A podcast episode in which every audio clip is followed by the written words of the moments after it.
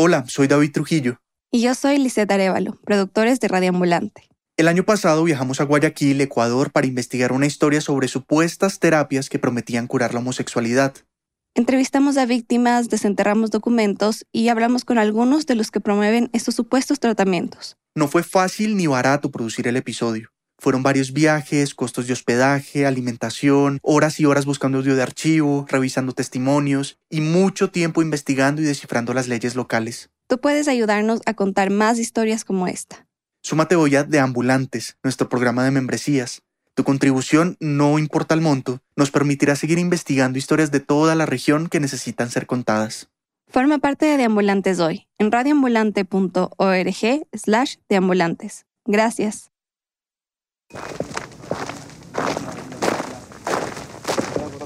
Bueno, aquí no te va a salir el sonido de los, pajaritos. Bienvenidos a Reambulante desde NPR. Soy Daniel Alarcón. Mire, esa es la casita de mi abuelo. Ahí era que yo vivía con mis abuelitos. Aquí se comenzó la primera reunión en esa mata de mango. Ella es Maribel Baloy Amparo. La historia de su familia materna es clave en esta historia y en este pueblo de la República Dominicana. Estamos aquí ahora mismo en Cotuí. Cotuí, a unas dos horas de la capital, Santo Domingo. Es el tipo de lugar donde muchos vecinos están emparentados. En Cotuí se ven caminos de tierra, muchas matas de plátano, casas de madera con techos de zinc y fogones rústicos. Aquí la gente tiene un apego especial a la tierra, es su sustento. La mayoría de las familias lleva generaciones viviendo ahí. Maribel pasó algunos años de su infancia en Cotuí y aunque ha vivido la mayor parte de su vida en la capital, no dejó el pueblo atrás por completo. Siempre volvía para pasar las vacaciones. Y esa costumbre se quedó con ella cuando creció. Conoce cada casa y a cada vecino como si nunca se hubiera ido. Candita, ven acá. Ese Rosario Amparo, hijo. ¿Cómo está usted? Está muy bien. No es un pueblo muy próspero, eso se nota a primera vista, y resulta dolorosamente irónico porque Cotuí queda bajo la sombra de una montaña que tiene una mina de oro. Nada de metáforas, estoy hablando literalmente de que debajo de la montaña hay una mina, una de las minas de oro más grandes del mundo, manejada por la compañía Barrick Gold. Mira, esa es la Barry, esa es la, esa es la luz de ellos que hacen luz para nosotros. ¿Dónde, dónde? Esa es la Barrigol, esa loma que usted ve ahí. Ah, esa es la loma que lleva a la mina. Ve todas las ve todas las luces de noche. Él es el periodista Luis Treyes. Viajó a Cotuí a inicios de este año, 2020, y fue para investigar un reclamo de Maribel y de muchísimas otras personas, que las tierras que ocupan la mina les pertenecen.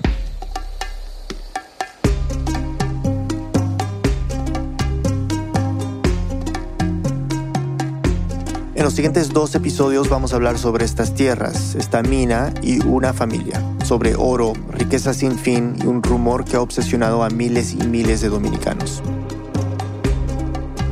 Luis Treyes, junto con la periodista Mónica Cordero, investigaron esta historia. Aquí Mónica.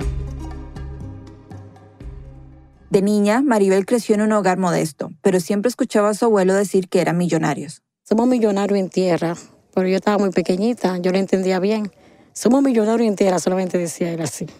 En Santo Domingo, Maribel llegó a ser estilista y a tener un salón de belleza en su casa.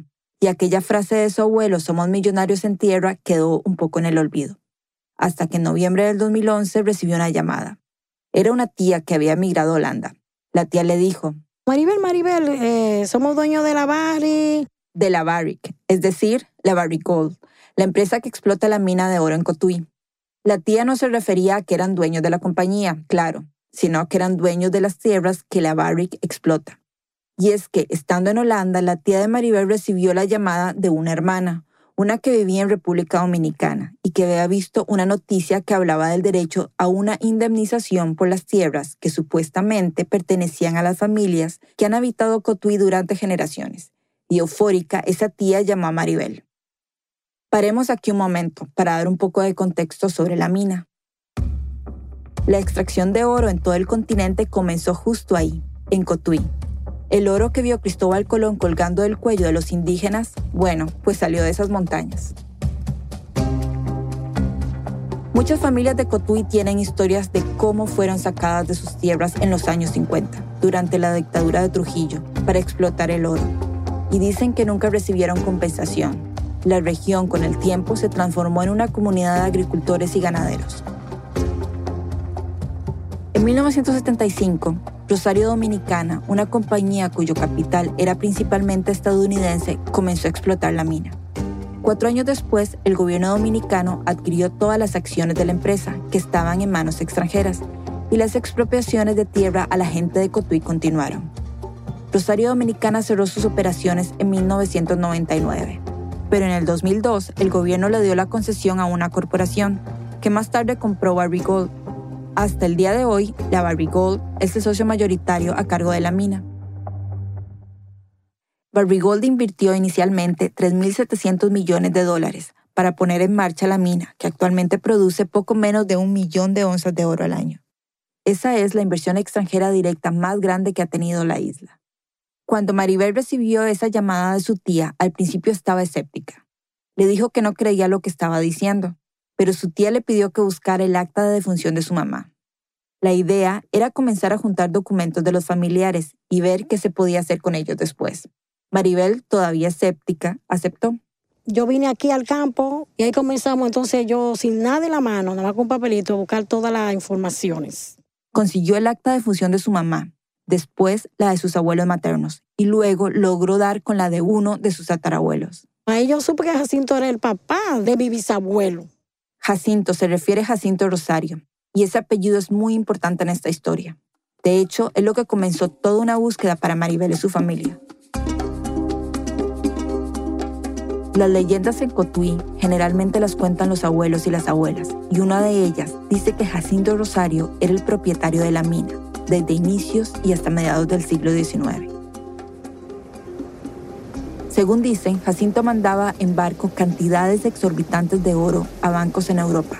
Y entonces, de pronto, Maribel descubre que está ligada a este personaje. Que sí, que era dueño de, de la tierra, de la, de la barrigol, Aquí hay algo que tenemos que explicar con este asunto de los apellidos, porque si recuerdan, Maribel no es Rosario, su apellido materno es Amparo.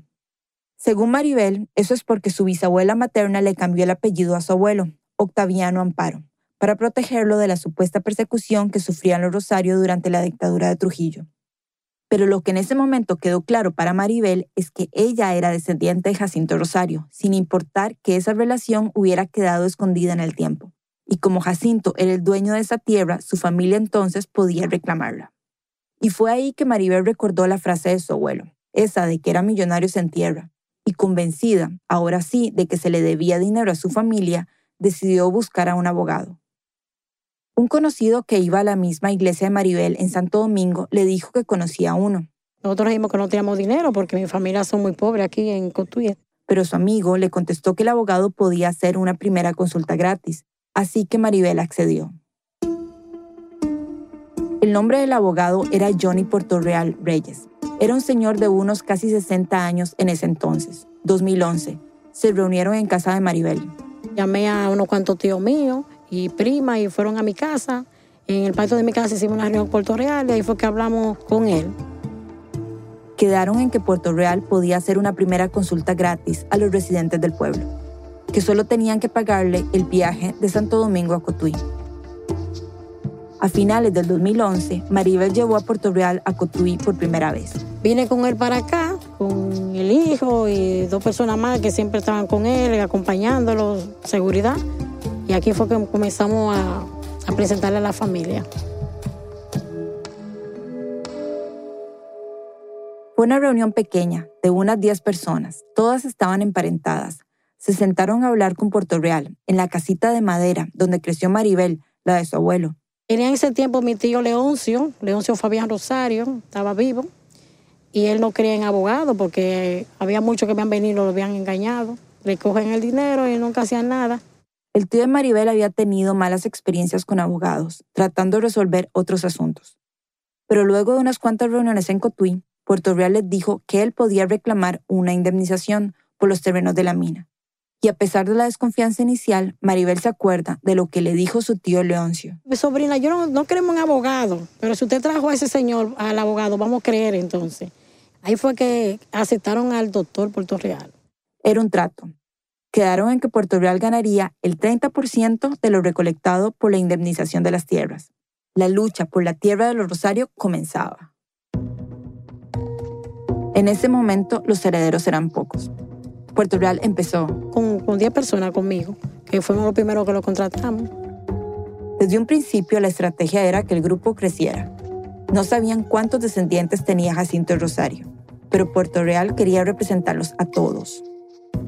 Así que Maribel se dedicó a buscar a más descendientes. No era algo sencillo. Se necesitaba hacer una reconstrucción, como la que ella había hecho con su propia familia. Y así empezó, juntando vecinos del barrio, escuchando las historias familiares y tratando de seguirle rastro al árbol familiar. Yo me sentaba aquí bajo la matica de mango aquí con mis viejitos. Nosotros, traíamos máquina de escribir y comenzábamos a escribir ahí papá y mientras ellos decían todas las versiones. O sea, las historias sobre quién estaba emparentado con quién en el pueblo. Luego empezó a expandirse. Comenzamos a buscar los herederos por todos los rincones aquí de Cotuí Después nos trasladamos a los diferentes pueblos. Maribel tenía que atender a sus dos hijos pequeños y su salón de belleza en Santo Domingo, pero pasaba cada vez más tiempo en el campo. Había que buscar las de nacimiento de los hijos de Jacinto, había que venir a la iglesia de Cotuí y cosas. Había que buscar las acciones de peso. Acciones de peso, o sea, títulos de propiedad antiguos del siglo XIX, archivados en registros amarillentos de oficinas de gobierno y llenos de polvo. Era mucho trabajo y Maribel solo era una voluntaria. Pero el trabajo estaba dando resultado. Bueno, no es que hubieran ganado algo en la demanda, pero lo que sí es que los herederos comenzaron a multiplicarse porque ya uno hacía reuniones aquí y venía mucha gente de para acá. Puerto Real viajaba a Cotuí casi todas las semanas, usualmente los domingos. Entonces ya desde el viernes del sábado comenzaba a comenzar, viene la boca del domingo, y entonces comenzaba la gente al domingo, estaban toditos ahí sentados. Era todo un acontecimiento la llegada a Puerto Real. Así transcurrió más de un año. Los Rosario empezaron a entregar sus documentos y juntos armar la genealogía de su familia. Maribel cuenta que le mostró a Puerto Real que los títulos de propiedad, esas llamadas acciones de peso, pertenecían a descendientes de Jacinto. Eso terminó de convencer a Puerto Real de tomar el caso de los Rosario.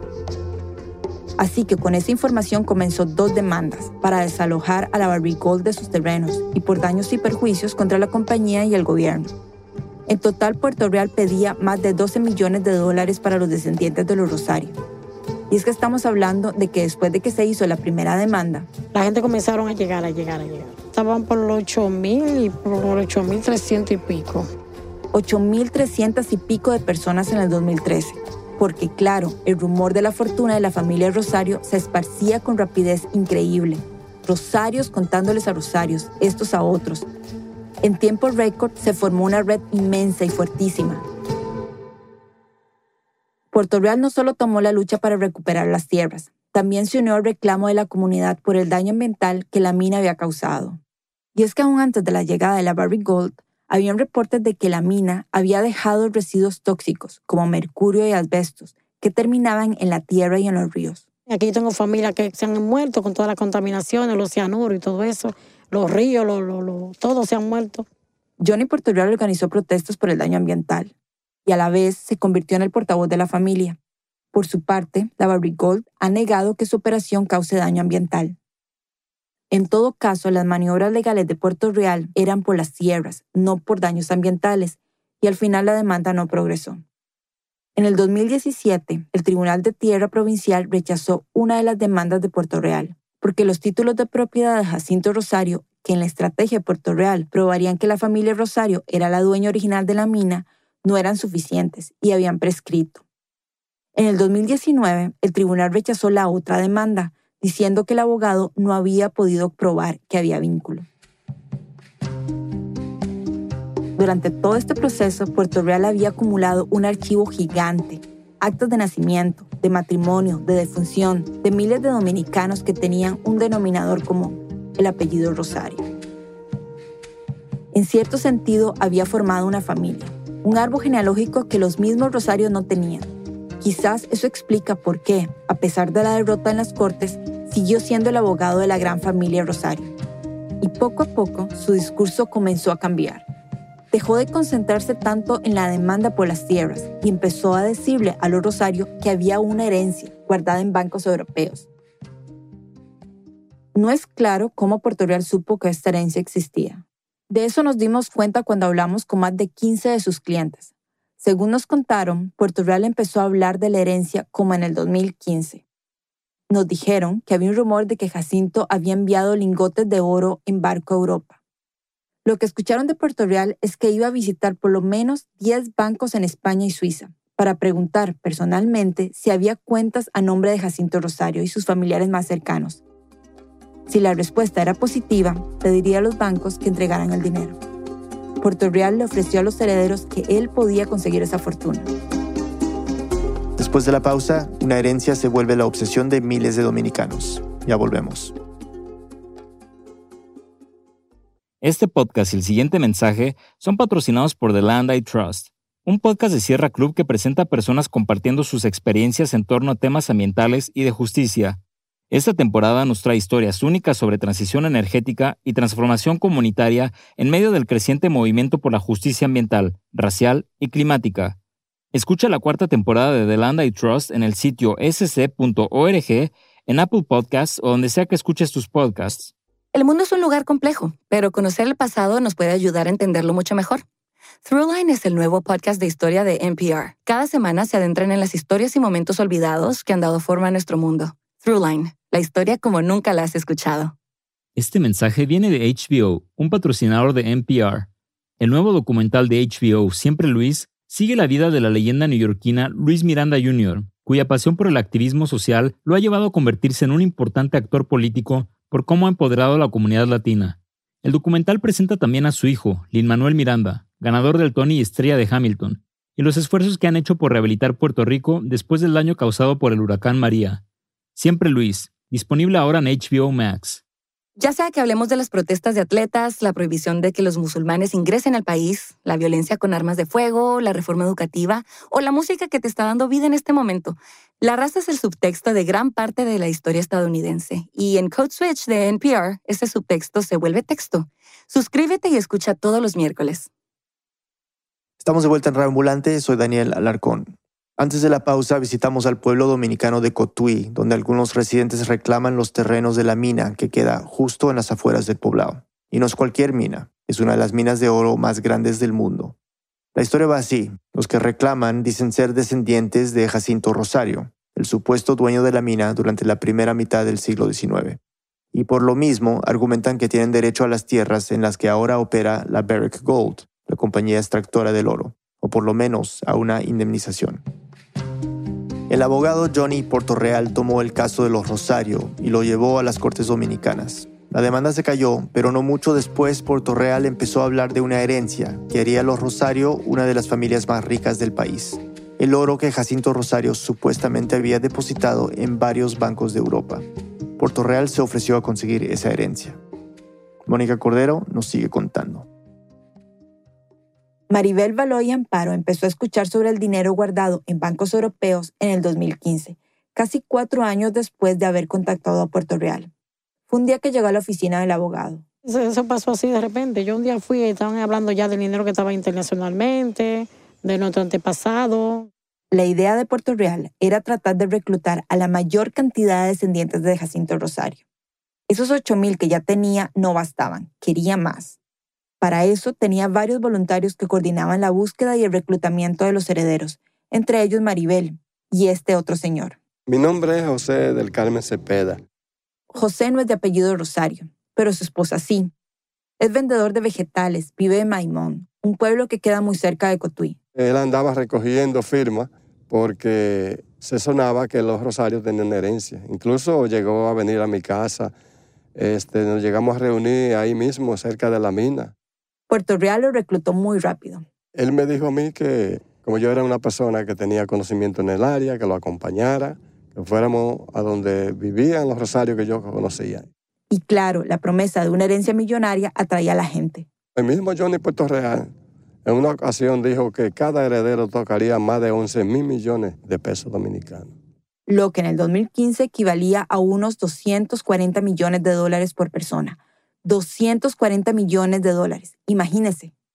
Puerto Real llegaba al mismo acuerdo con todos. Él se quedaría con el 30% de la herencia y se le pagaría una vez que llegara el dinero. Mientras tanto, Puerto Real seguía diciendo que él no cobraba nada por seguir con el caso. Pero eso no significaba que los herederos no tuvieran que darle dinero a Puerto Real. Al contrario, había varios gastos legales que para personas como Maribel y José, que apenas subsistían, sumaban mucho dinero. Maribel trabajaba directamente con los documentos en la oficina y conocía bien los servicios adicionales por los que cada persona tenía que pagar. Veía cómo los Rosario iban soltando dinero a cuentagotas, un poquito acá, un poquito allá. Todo empezaba con el cuota litis, este es el término que Johnny Puerto Real usaba para referirse al contrato con sus clientes. Es el contrato que el doctor le hace a cada heredero. Él anteriormente cobraba 1.500, luego subió a 3.500. Él lo, él lo fue subiendo. Esos son pesos dominicanos, o sea, entre unos 40 y 85 dólares por cada contrato al cambio de entonces. Además, el contrato había que notarizarlo, ponerle sellos. Eso también costaba. Luego estaba el PIN, un número de identificación personal. Si uno lo mira, es un papelito con un código QR, de esos que se escanean con el teléfono, que supuestamente tenía el nombre del heredero y su número de identificación. Es algo como que de lo que tiene el nombre de la persona y el número de cédula, que costaba 500 pesos. Unos 12 dólares. Según Puerto Real, ese PIN servía para acceder a la cuenta bancaria donde cada heredero iba a recibir su parte de la herencia. Y había más. Y también los dos bonos uno con derecho a, ay, son demasiadas cosas, 500 cada bono y también se hizo un acumulativo, mil pesos cada, cada documento. Los bonos servían para financiar la búsqueda de la herencia. El acumulativo era un documento que los coordinadores tenían que pagar cada vez que registraban ante Puerto Real la cantidad de rosarios que habían reclutado. Estaba también la rectificación, que costaba otros 12 dólares y que se pagaba para certificar el nombre de las personas incluidas en el contrato y la declaración jurada para reemplazar un acta de función perdida de un familiar también costaba. Eran documentos con nombres vagamente legales y sin mucha claridad sobre su función, pero lo que sí estaba claro era el costo. Entre una cosa y otra, los herederos potenciales terminaban pagando entre 70 y 140 dólares para ser parte de la herencia. Y para poner esto en contexto, el salario mínimo mensual en República Dominicana en esa época era de poco más de 200 dólares. Maribel podía ver el sacrificio que hacía su propia familia en Cotuí para pagar, porque no solo era lo que pagaban directamente a Puerto Real, sino los gastos en viajes y el tiempo que invertían. Muchos de ellos vendían cualquier animalito, vendían cualquier gallinita, cualquier cosa la hacían con tal de ir para allá, viajar para allá, para ir a hacer esos documentos, pasando hambre. Pero a pesar de los costos, los rosarios de todo el país y de la diáspora dominicana se seguían sumando al proyecto. En un punto, ella misma dejó de un lado su salón de belleza para ser coordinadora de Puerto Real y reclutar herederos. Iba de vez en cuando a la Central de Derecho, la oficina del abogado. Queda en un barrio popular de Santo Domingo y está rodeado de talleres de mecánica al aire libre y vendedores ambulantes. Y se juntaba esa calle frente a la oficina llena de herederos para que lo atendieran. Y eso era, uno llegaba por la mañana y era de noche, esa gente pasando trabajo, llovían, se mojaban en la calle, se mojaban para que hagan esos documentos. Día y noche, lloviera o hiciera sol, en las afueras de la Central de Derecho siempre había filas de personas que iban a entregarle al equipo de Puerto Real documentos y a pagar lo que fuera. Y es que Puerto Real había organizado un pequeño ejército de personas con una sola función, identificar y reclutar a todos los descendientes de los Rosarios que se pudiera. Todos los que estuvieran dispuestos a unirse a la búsqueda de la herencia, y la causa de los Rosarios se volvía cada vez más conocida. José Cepeda nos contó que cuando la gente se enteraba de que él representaba esa búsqueda, muchas familias acudían a mi casa para que yo los representara. Se estima que para el verano del 2018 había alrededor de 140 coordinadores. Cada uno estaba a cargo de buscar más herederos y mantenerlos informados sobre las noticias que daba el abogado, con la promesa de que recibirían un 10% de la herencia cuando se llegara a cobrar. Hay coordinadores que coordinan hasta mil personas muchos 500, 200, 300. Entonces ya cualquier mensaje se lo pasaban a los coordinadores para ellos pasárselo a los herederos. José, por ejemplo, representaba a unas 70 familias y está consciente de los gastos que ha hecho trabajando para Puerto Real. Él se describe a sí mismo como un inversionista. Pues eh, hacemos una pequeña inversión. Usted sabe que eso hay que pagar los pines, esos contratos y los viajes que uno da a diferentes partes del país buscando las documentaciones y las personas. Pero es que además de cubrir sus propios gastos, a veces ha ayudado económicamente a otros herederos para que se puedan unir a la búsqueda del dinero de Jacinto Rosario. Porque la familia son demasiado pobres y yo les decía, bueno, yo voy a gastar todo lo que se lleve, las documentaciones de ustedes, y le voy a cobrar un 10%. Y ese 10%, junto al dinero que había invertido, lo recuperaría una vez que llegara la herencia. Yo tengo como unos 800 mil pesos sí, invertido en, eso, en esa familia. Alrededor de 13.600 dólares, los ahorros de toda una vida para un vendedor de vegetales. Mientras el grupo crecía, Puerto Real construyó toda una estructura más formal y sofisticada, y la gente creía. Además de los coordinadores, también se crearon varias comisiones, la de la familia Rosario, una comisión internacional, otra de pago. Era una manera de dividir las tareas. La Comisión Internacional, por ejemplo, se dedicaba a organizar a los supuestos herederos que vivían fuera del país.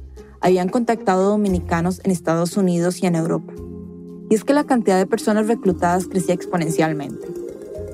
Para el 2019, casi ocho años después de haber empezado, Puerto Real ya tenía unos 29.000 herederos. Lo que había empezado antes como una reunión en la sala de los abuelos de Maribel en Cotuí, ahora llenaría casi dos veces el estadio Quisqueya Juan Marichal, el segundo estadio de béisbol más grande de República Dominicana.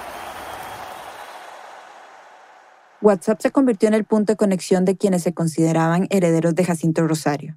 Para el 2019 había al menos ocho grupos de WhatsApp activos que reunían a herederos Rosario. En una sola mañana podían enviarse mil mensajes de texto y audios. Había los más formales, como este. Muy buenos días familia Rosario, buenos días comisiones extranjeras y comisiones locales. Te habla Víctor Rosario, alias Mr. Chulito. Estoy haciendo este audio para aclarar un par de cosas y dar algunas informaciones. Pero otros eran saludos y conversaciones variadas. Bendiciones de lo alto, su primo Julio Ángel del Rosario. La paz de mi Señor sea con ustedes. Familia, familia Rosario. Muy buena noche, muy buena noche, familia. Un beso y un abrazo para todos mis primos. Feliz Año Nuevo y feliz Navidad. Los, los primos millonarios, nuevos primos millonarios. Por ahí también se compartían rumores que reforzaban que la herencia llegaría. Hoy hubo un acuerdo y una firma de contrato con el presidente, el dueño de la Barrigol. Y se pusieron de acuerdo, ese contrato que hicieron fue para que el dinero que le paga la Barrigol al gobierno nos lo van a pagar a nosotros. Yo fui testigo, yo fui la primera persona que revisó los documentos. Y le tengo para decirle que el documento apostillado por el Banco de Santander es real era el medio también por el que se comunicaba Puerto Real. Este es él. Estamos en las mejores condiciones, nunca antes vista ni soñada, de que los Rosarios, si se le hace justicia, es una de las familias más ricas de nuestro país. Y también por WhatsApp su equipo informaba sobre los avances que Puerto Real hacía en la búsqueda demostrando o intentando demostrar que estaba cada vez más cerca del dinero que todos soñaban. Y a veces eran audios de detalles minuciosos de la agenda semanal del abogado. Lunes, el doctor Puerto Real tiene cita con el señor, el gerente del Banco de Reserva de la República Dominicana, el político. Miércoles, el doctor, y hasta yo estoy invitado, voy para el Congreso. El doctor hablará en el Congreso.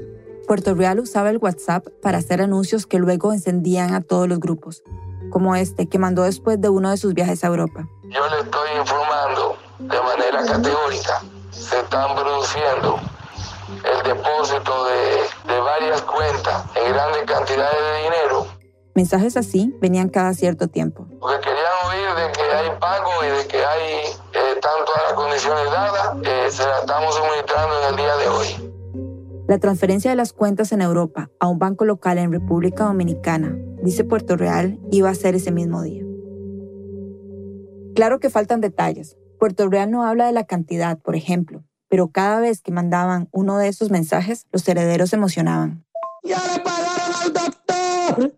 ¡Ya le pagaron al doctor! Y ahora vamos nosotros en el nombre de Jesús. ¡Yes! Los bancos tienen el efectivo en sus bóvedas para los que van a sacar efectivo. Feliz, contenta. El doctor me dijo que a partir de mañana se paga, ya ustedes saben, mi primazo. Hoy el tema obligado es, cuando recibe la herencia, ¿qué haré? Y hasta celebraban con canciones la llegada del dinero. cuarto, mi cuarto, mi El pago nada que llegaba. Los herederos de Jacinto Rosario han invertido mucho en la idea de este dinero, quizás demasiado para dejar de creer en él. Mientras tanto, Puerto Real viajaba constantemente a Europa, seis veces entre el 2016 y el 2019. Él aseguraba que los viajes eran para reunirse con herederos en el extranjero, con banqueros y autoridades, y manejaba las comunicaciones en WhatsApp para dar una impresión de seriedad. Antes de salir del país, enviaba audios y videos a los grupos de WhatsApp este video, por ejemplo, es del 2018. Buenos días, familia Rosario. Acá están los documentos con lo que en el día de mañana estaremos en Europa visitando varios bancos. Se le ve sentado en una mesa y sobre ella una pila de papeles y sobres de Manila. Hay documentos acá que tienen un valor incalificable para la familia Rosario específicamente decía que ahí, en esos sobres, estaba la evidencia que le pedían en los bancos europeos para hacer las transferencias de las cuentas de Jacinto a la República Dominicana. Y al final, el video termina con una advertencia. Eh, siempre que me voy, nos tiramos la foto con los documentos que se van a llevar. Pero luego nadie la publica, nadie la, la tira, nadie la sazona ni la investiga. Era un regañito, porque la gente no compartía las fotos. Lo que quería Puerto Real era exposición. Puerto Real no viajaba solo. Un grupo cercano de asesores y miembros de la familia lo acompañaban. En un viaje de marzo del 2018, envió un último mensaje antes de montarse al avión. Nuestro juramento es que nos vamos, pero pena de la vida, si no venimos cargados, con el dinero en la mano. Con la liberación de la República Dominicana, carajo. No se escucha muy bien, pero dice que si no vienen con el dinero en la mano, será una pena. Y luego grita con sus acompañantes por la liberación de la República Dominicana, carajo. Después de cada viaje, Puerto Real seguía insistiendo y cada vez con más detalles de cómo iban a hacer esas transacciones.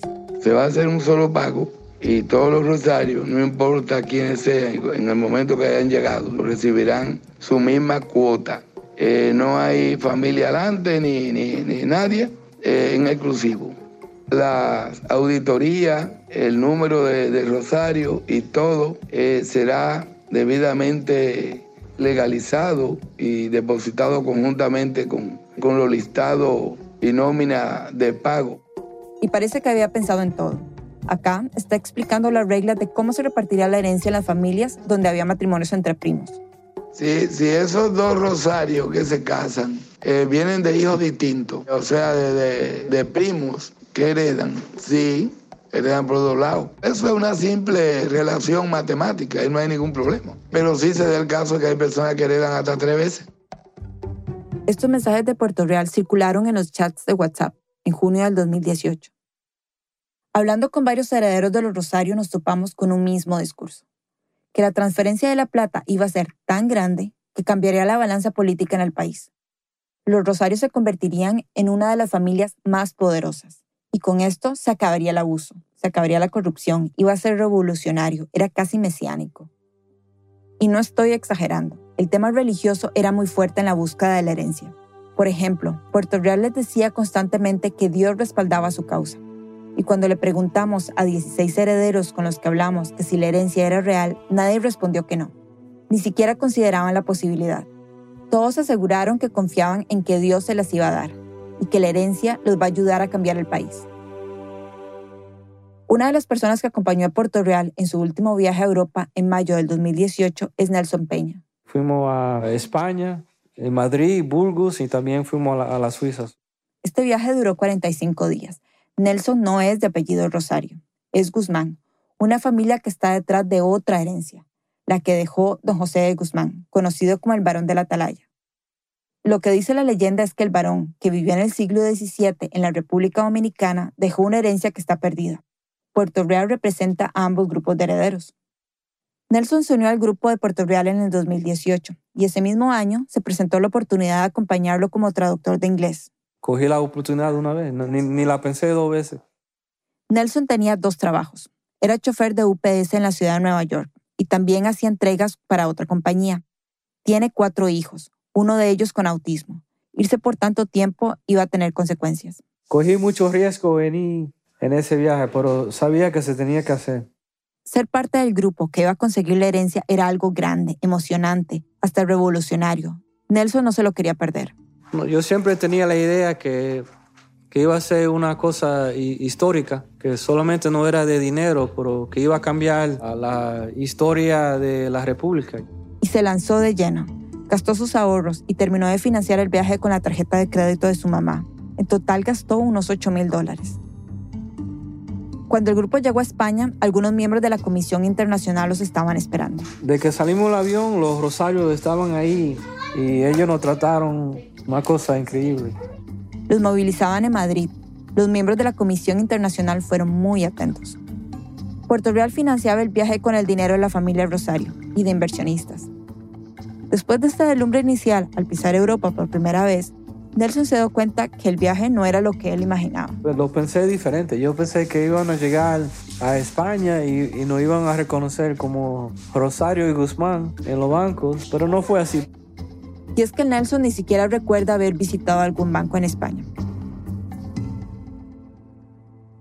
Puerto Real controlaba la agenda del viaje y en Madrid hubo varias reuniones con grupo de los Rosario y de los Guzmán y buscaron algunos documentos históricos, pero no mucho más. Luego viajaron a Suiza. Llegamos a lograr llevar un documento de la familia Guzmán que faltaban y también un, creo que un, documento de Rosario y lo llevaron al banco Credit Suisse. De las 15 personas que fueron a Suiza, solo cuatro fueron al banco. Nelson no fue uno de ellos. Esperó en un café junto a los otros. Pero la supuesta reunión en Credit Suisse... No, no duró mucho, eso fue como unos 20 minutos hasta donde Nelson sabe, no hubo ninguna transferencia de dinero a las familias en ese momento. Por lo menos, él no recibió nada. Tampoco le quedó muy claro qué se logró con el viaje. El regreso fue duro. Había perdido sus dos trabajos por irse tanto tiempo. Todo. Dejé todo. No quería hablar con nadie. No quería hablar con mi esposa, con mis hijos, con mis hijas. No quería hacer nada. Tenía la mente proyectada a un final. No sé si eso, si eso es de pena, es selfish, creo. Pero así soy yo. Yo quería llegar a un final y dejé todo. Había creído en la herencia, en la posibilidad de una riqueza que cambiaría su vida, su país. Y más allá de una reunión de 20 minutos, la plata no parecía estar cerca. Para personas como Nelson, que perdió dos trabajos por seguir el rastro de la herencia, las consecuencias de no ver ese dinero fueron enormes. En el 2019, después de su viaje, perdió su casa en New Jersey y él y su familia estuvieron un mes sin una vivienda propia. Pasaron ese tiempo en el sótano del cuñado mío y otro entonces en un hotel. Eso fue uno de los días más oscuros para mí, 30 días. Eventualmente lograron mudarse a una nueva casa, gracias a un programa de asistencia. Pero además la búsqueda de la herencia trajo otras consecuencias.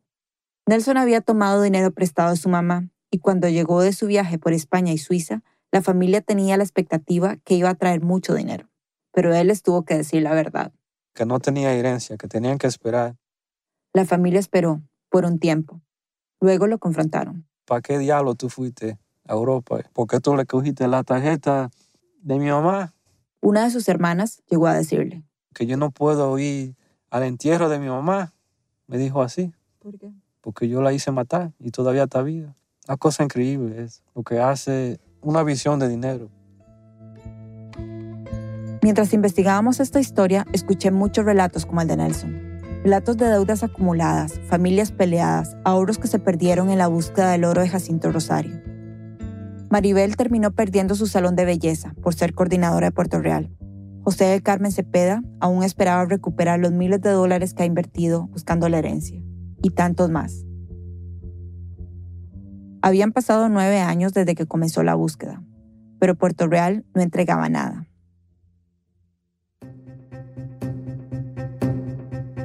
En el próximo episodio, la batalla entre Puerto Real y una heredera que se convertiría en su mayor enemiga. Entonces, ese señor motiva, obliga, juega, amenaza a sus seguidores para que saquen una cuenta de ahorros en el Banco de Reservas de la República Dominicana. Y el Banco de Reservas sabe que eso es una estafa. Ella me está acusando a mí de ladrón y me está acusando de estafador. y me han denunciado en todo el país. ¿Quiénes son los estafadores de los rosarios? Los extorsionadores, los desacreditadores.